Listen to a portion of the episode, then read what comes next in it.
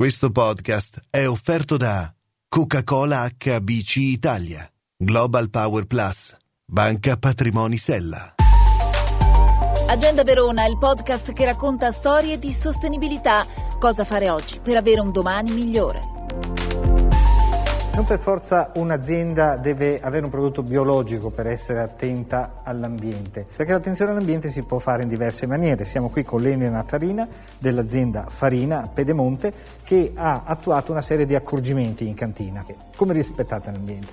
Noi facciamo interventi eh, ad ampio raggio, quindi diciamo un eh, rispetto dell'ambiente attraverso delle pratiche a 360 gradi, quindi che partono dal vigneto per poi passare a tutte le fasi della produzione di vini farina. Eh, quindi eh, a parte appunto la, la, tutta la sostenibilità in vigna, abbiamo anche un rispetto di quello che è il piano eh, energetico, quindi cercare di monitorare e limitare i consumi energetici perché sappiamo che comunque la produzione ha bisogno di altissimi consumi.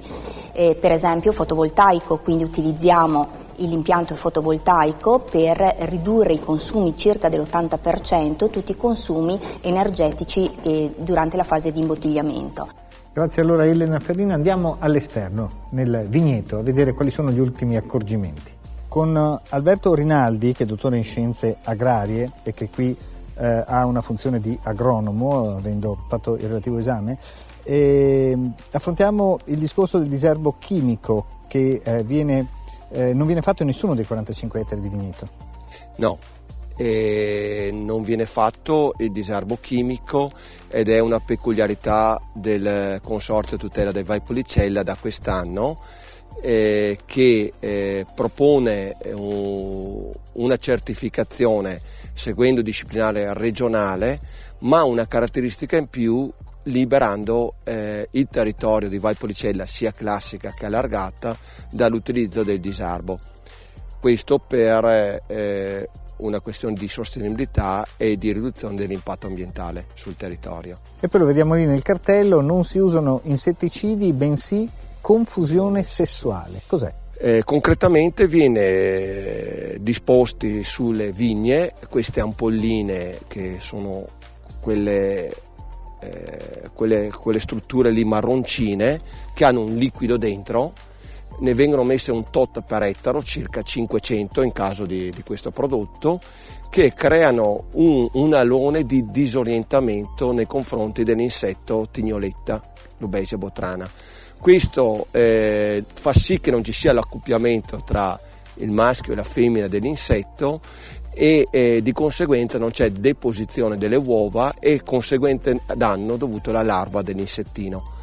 Siamo abituati a vedere botti di legno per la maturazione dei vini, qui invece abbiamo il cemento. Con il professor Maurizio Ugliano dell'Università di Verona vogliamo capire perché è adatto anche il cemento, cosa garantisce in più? Allora, questo è il risultato di una iniziativa che qui in azienda hanno portato avanti per diversi anni, alla quale anche noi come università abbiamo collaborato e l'idea era quella di sperimentare con materiali diversi con un obiettivo finale che è quello di arrivare a sviluppare processi di vinificazione meno bisognosi di impiego di additivi esterni. Quindi cerchiamo di lavorare sulla capacità del vino stesso di maturare senza aver bisogno di essere protetto attraverso l'utilizzo di additivi esterni e in questo caso contenitori come il cemento, materiali come il cemento sono interessanti in quanto molto omogenei nella loro composizione rispetto al legno e quindi in grado di garantire poi un processo più controllato, più regolare, più uniforme che l'enologo può seguire senza aver bisogno di ricorrere poi al supporto di protezioni esterne. Agenda Verona, il podcast che racconta storie di sostenibilità. Cosa fare oggi per avere un domani migliore. Questo podcast è offerto da Coca-Cola HBC Italia, Global Power Plus, Banca Patrimoni Sella.